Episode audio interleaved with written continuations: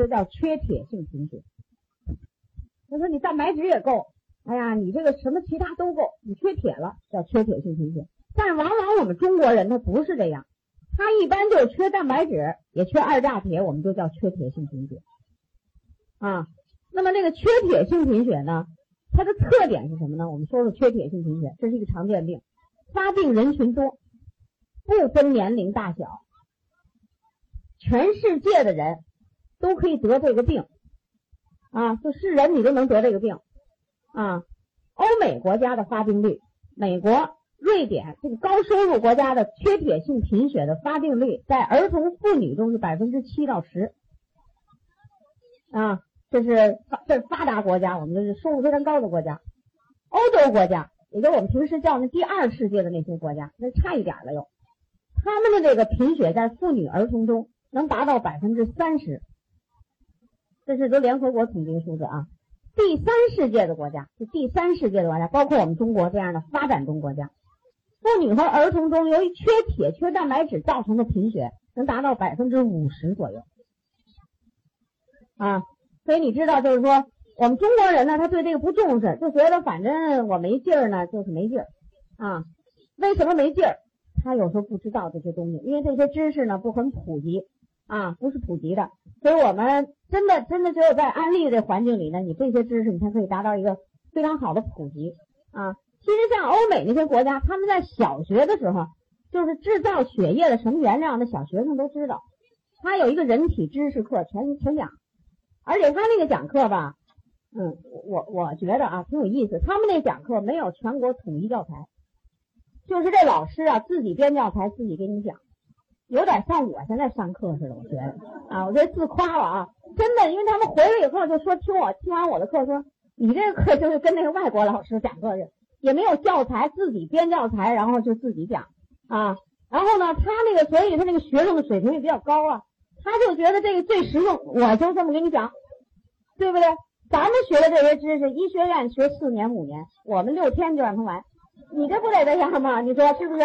那他就是那种，他那个小的所有的老师，我听说，英国那个国家从小学一年级到博士后，全国没有统一教材，就是教学的老师自己编教材，而且那课程编的非常的好，学上学还没到一礼拜呢，加减乘除全会了，啊，全会了。咱们这个呢？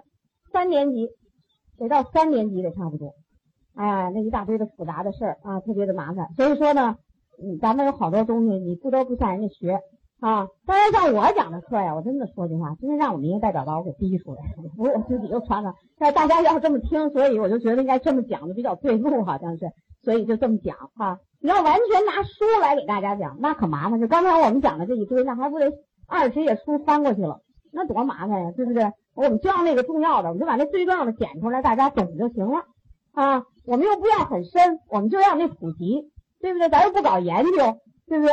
咱们就让大家都健康一点儿，对不对？营养好一点，所以我们就要这种普及性的东西就可以啊。那你像刚才我们说的这个，制造血的原料有这么多，那就是研究人员研究出来，对不对？人家早研究，人家把那血一滴拿出来，放点什么你就长得快，放点什么你就生得快。啊，缺了锌了你就不长了，缺了 B 二了你又没有，又少了好多啊。最后知道了啊，生血需要这么多，那我们呢就把这他们研究好拿出来，咱们一说就行了嘛，对不对？说完了呢，大家就知道了。碰见这样的人，你就知道哦，这是一种科学研究啊。这种东西啊，真的也可以叫做放之四海皆准的一种科学知识。你到哪儿都是这样啊，你到哪儿都这样，只要你知道了，全世界都是这研究结果。反正这个东西也不是咱中国研究出来的，咱们都是跟着先进的国家出来，然后我们这么拿来用的啊，比较省事儿这是啊，这就叫缺铁性贫血，发病率高，特点是什么呢？就是它的血细胞体积变小，就现在我们看到的这个血细胞，你看它一个个胀胀大大的。如果缺铁性贫血在显微镜底下看的时候，血细胞体积全部变小，所以呢，缺铁性贫血这种营养性贫血也叫做小细胞。小细胞低色素贫血，那就是细胞变小了，里边的血红蛋白也少了，所以就叫小细胞低色素性贫血。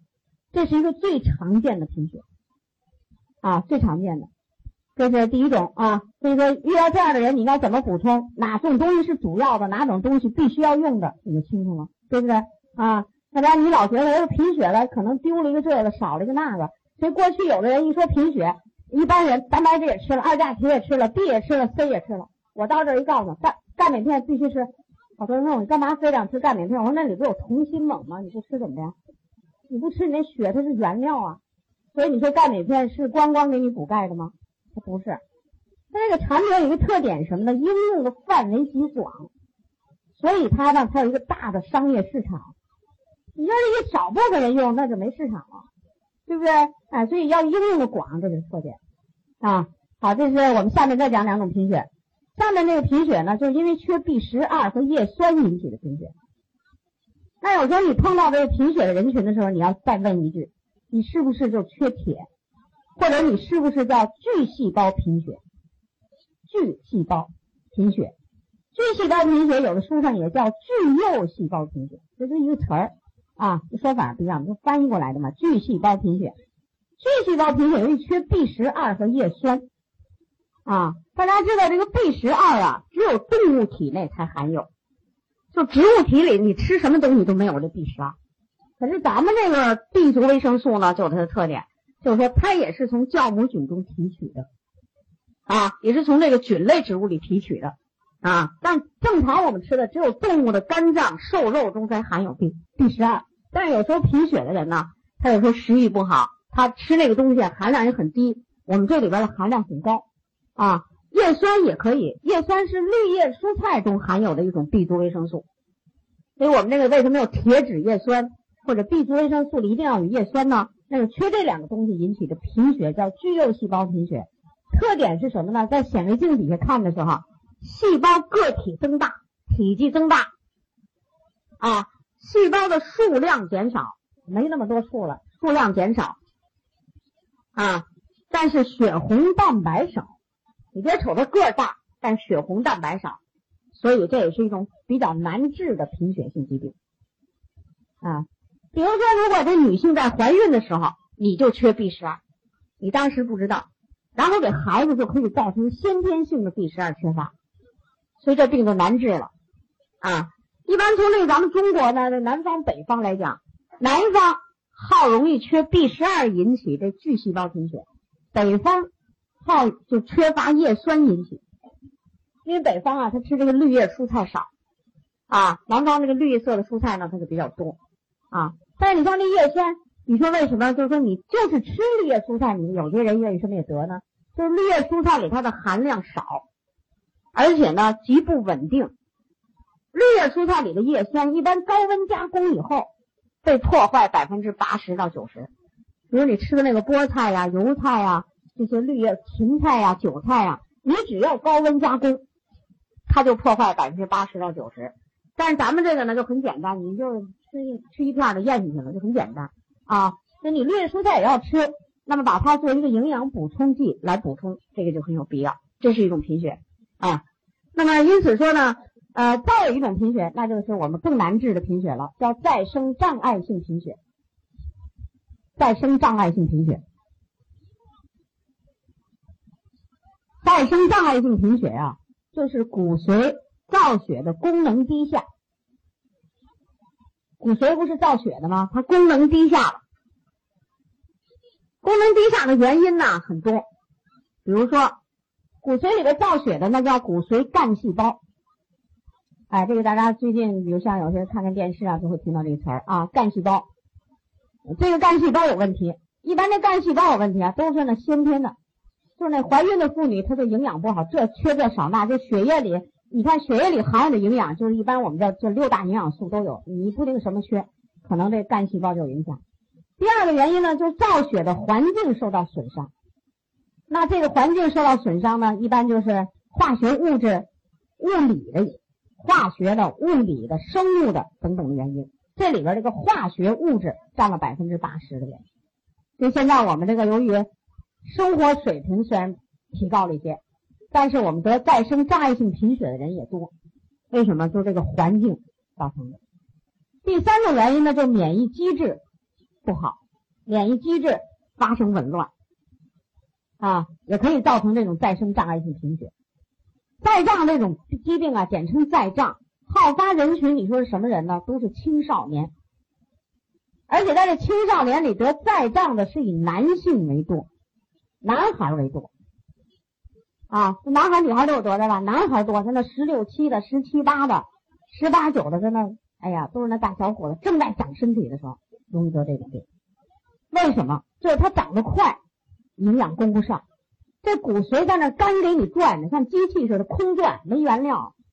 这都给他转迷糊了，哼，这转晕了啊！不行，那骨髓就像个机器一样，得往里投料啊，它才能给你长出来。但是这十几岁的大小伙子正猛长的时候，最容易得这种病。你到医院里去看，再胀，哎，一大帮男小伙子，挺可怜的啊。女人也有得的，也有。女人会在什么时候得呢？就是月经不正常。先是贫血的疾病，一般都是什么呢？缺铁性贫血，你不好，在这个基础上，我就可以引发各种血液里的疾病。啊，所以它有这么一特点，然后再重就这样。咱们有好几个得再障贫血的人，再生障碍性贫血的人，他们用我们的营养补充食品呢，调节的也都不错。啊，像是是这个大连的，什么什么天津的，什么营口的，还有什么那个锦州的，哎，好多兰州的，反正好多地方都有，就这再障。啊，其中天津的那个朋友啊，他有意思，他在小姑娘的时候，他自己就再障。后来好歹的治的差不离了，勉勉强强结婚了。人告诉不能要孩子，啊，你这贫血怎么要孩子？他还真挺有意思，就喜欢孩子，冒险生一孩子，孩子生出来接着再账。就他们家女儿这是啊，现在女儿都十多岁了。然后呢，这母女俩呢，就是这一天呢，就这个钱呢，全花在治这个病上了。就是他治的时候，这个病很不好治，西医治疗激素，中医治疗呢就是中药。但是中药里头有没有激素呢？谁也不知道。反正你那中药现在成分不明，你这谁也不敢说它没激素。就是搞中药的人，你说他就不敢说我这里头没激素，他就不敢说。为什么？他没有一个很明确的化学成分，很难的。人说要等纳米技术完全成熟以后，咱这中药成分才能给纳米出来呢。啊，咱们就等着他们纳米出来才行呢。现在也他也在不断的分离。呃，你要是知道一些中药这方面的消息，你就知道，看见他们也在不断的分离一些东西啊。那么，所以你治病呢，你要治，那么它都是什么治法？就是我给你这种药，我刺激你骨髓活跃，我让你骨髓造血功能活跃。你现在呢，就好像抑制，我让你活起来。但是活起来了以后呢，你得给加原料啊，对不对？就像咱做饭似的，火火也点着了，水也烧开了，就不往里下米，那没饭，是不是还做不出饭来？所以就没办法，我就跟这些朋友讲，我说你啊，就是烧开了水要做饭，必须让你加米。这个米是什么呢？就是我们现在说的造血的原料，啊，于是这些在藏的朋友呢，他们就一边用中药调节着，他激活他的骨髓是西药激活的，一边呢用我们的营养补充食品加的，所以这几个在藏的朋友啊，通过这个全好了，特别是天津的那一对母女，两个人全好了，啊，那个那个母亲呢，就是吃药吃了十几年、二十几年呢，她说我就从来没彻底好过，就老是好好坏坏。他为什么呢？一吃药刺激刺激那骨髓，就给他生出点来，一不刺激了又停了，再去吃药又刺激刺激，结果加上我们的营养一下子，哎，好了。现在他药都不吃了，就用我们的营养补充食品调的，现在非常好，而且他女儿也非常好。嗯，这事我怎么知道？都是自己在那瞎调调好的。然后调完了以后，等我们讲这病的时候呢，哎，他觉得正好讲到他了啊。这是像天津这个朋友，就是自己吃好了啊，然后呢。他再问问你，我他女儿呢？如果我这女儿长大了以后，是不是量要加一加呀？什么减一减？他来给你咨询一些这类的问题。那么还有都很多朋友就是听了我们这在账的朋友，他那有一个朋友在账，然后用完了以后好了。你像锦州的那个朋友就是好了以后他高兴，他朋友好了他高兴，他是是往死了找我，我都说他非要找到我不可。那天我在兰州讲课，你一个电话找宋老师有急事，我是锦州的，给人兰州公司吓得，说什么事儿找你这么急？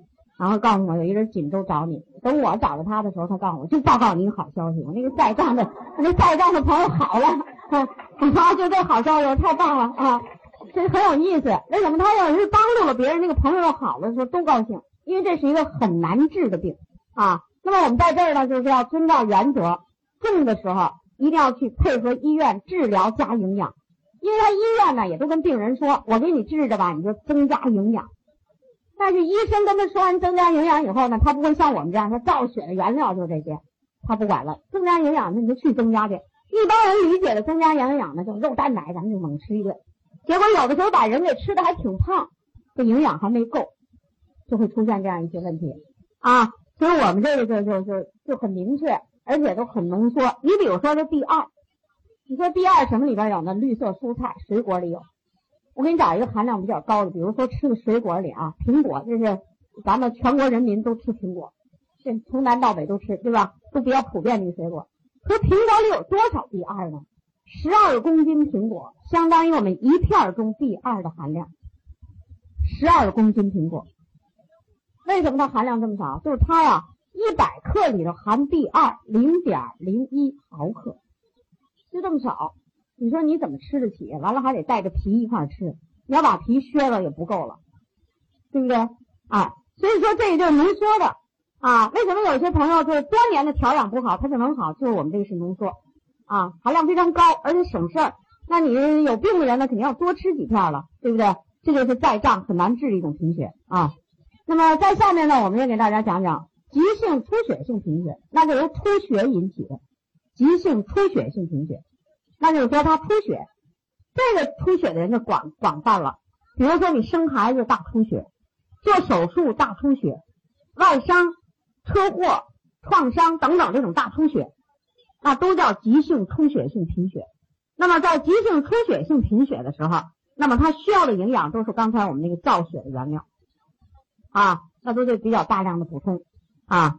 那么，咱有一个朋友，西安的一个朋友，哎呀，这个人零售好厉害。一个月零售，他挺有意思做安利。他说现在公司的政策对他最有利。他这人就零售，他跟我讲，他一个月零售挣的钱是四千到六千。我也不知道他是卖了多少东西。昨天我才问咱马云祥老师，我说这个挣四千到六千得卖多少东西啊？他说得到百分之十五，差不多十五，十五以上还得是十五到十八自己卖。然后他就跟我讲了一个急性出血的事儿。他在马路上走着，看一摩托车撞车了。这人就哗啦躺地上出一大片血，啊，他那小挎包里头呢就装着这一堆这什么吃的这些片片，然后他一看这人晕了怎么办呢？他挺他也挺有意思，他那个人挺好玩的，他就跟那人说，他说你看你都撞了，我赶紧帮你送你上医院。然后呢，这人晕了，他马上给嘴里含了好几片 VC，啊啊好好三片 VC 是一片避毒，告诉人含嘴里，因为当时没有水啊，这就含嘴里。结果这人含了以后吧，就觉得好受了不少。然后就这样用到医院去抢救，那抢救下来以后呢，这个病人就说：“哎呀，你给我吃那个东西那么好，你干脆卖给我几瓶吧。”他说的：“你光吃这两样不行啊！你看我跟你说，你出血以后丢了什么东西啊？呃，给他念叨念叨，丢了这什么什么东西不行了。”这一听说：“哎呀，那这大姐我太感谢你了！你看你等于是路边救我啊！你这么吧，我在这住院，我给你钱，你快去给我买一套过来，我全吃。”哎，这个人的零售就到这儿了，马路上就进，好意思，好有意思啊！啊，他都说了好多这种例子。我今天就是因为说了贫血，我跟你说这急性出血性贫血啊，他呢就很热心。那一般我们见到这种事儿，还有很多人就不管了，他不，他去管，然后呢还告诉呢你怎么办？你出血了啊？要不然我说怎么零售那么好呢？啊，很不出奇、不出眼的那么一个大姐。